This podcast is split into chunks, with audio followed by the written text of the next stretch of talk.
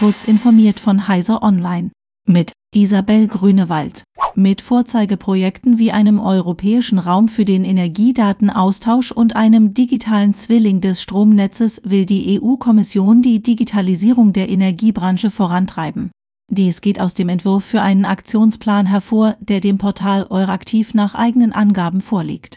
Die Kommission beklage hier aber laut Euraktiv, dass viele Mitgliedstaaten wie Deutschland bei der Smart Meter Einführung im Rückstand seien, was Echtzeitanalysen mithilfe des Systems behindere.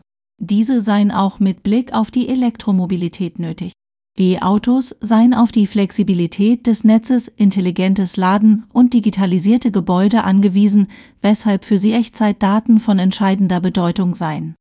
Die Kommission wolle Verordnungen erlassen, in denen die Anforderungen an die Interoperabilität sowie Verfahren für den Zugang zu Mess- und Verbrauchsdaten festgelegt werden sollen. Die Deutsche Bahn will ab Oktober 2024 schnelle Fernzüge einsetzen, deren Einstiege stufenlos sind.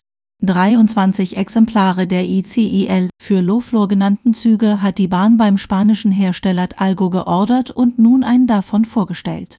Dabei kündigte DB Personenfernverkehrsvorstand Michael Peter Sonan, dass sein Unternehmen wegen gestiegener Energiekosten die Fahrpreise erhöhen werde. Ende September sollen die neuen Preise bekannt gegeben werden. Die Bahn plant, die ICIL ab Oktober 2024 zwischen Berlin und Amsterdam einzusetzen. Daneben sollen die neuen Züge auch auf den touristischen Verbindungen nach Sylt und nach Oberstdorf verkehren, und zwar ab 2026.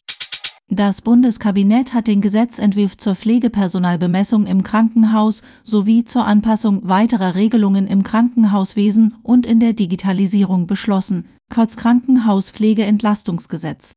Auch wenn der Name es nicht vermuten lässt, soll das Gesetz auch wichtige Bereiche der digitalen Gesundheitsversorgung regeln. Die Bundesregierung will unter anderem die Nutzerfreundlichkeit digitaler Anwendungen stärken und die Verbreitung zentraler Anwendungen der Telematikinfrastruktur erhöhen.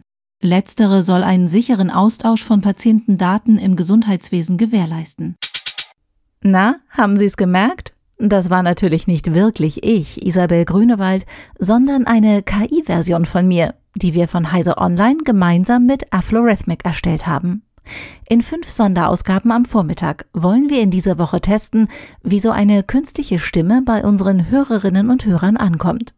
Und jetzt bin ich gespannt auf Ihr Feedback. Schreiben Sie mir Ihre Meinung an kurzinformiert.heise.de.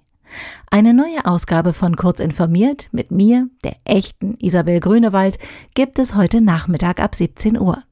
Alles zu unserem Projekt mit Aflorhythmic und weitere aktuelle Nachrichten lesen Sie wie immer auf heise.de.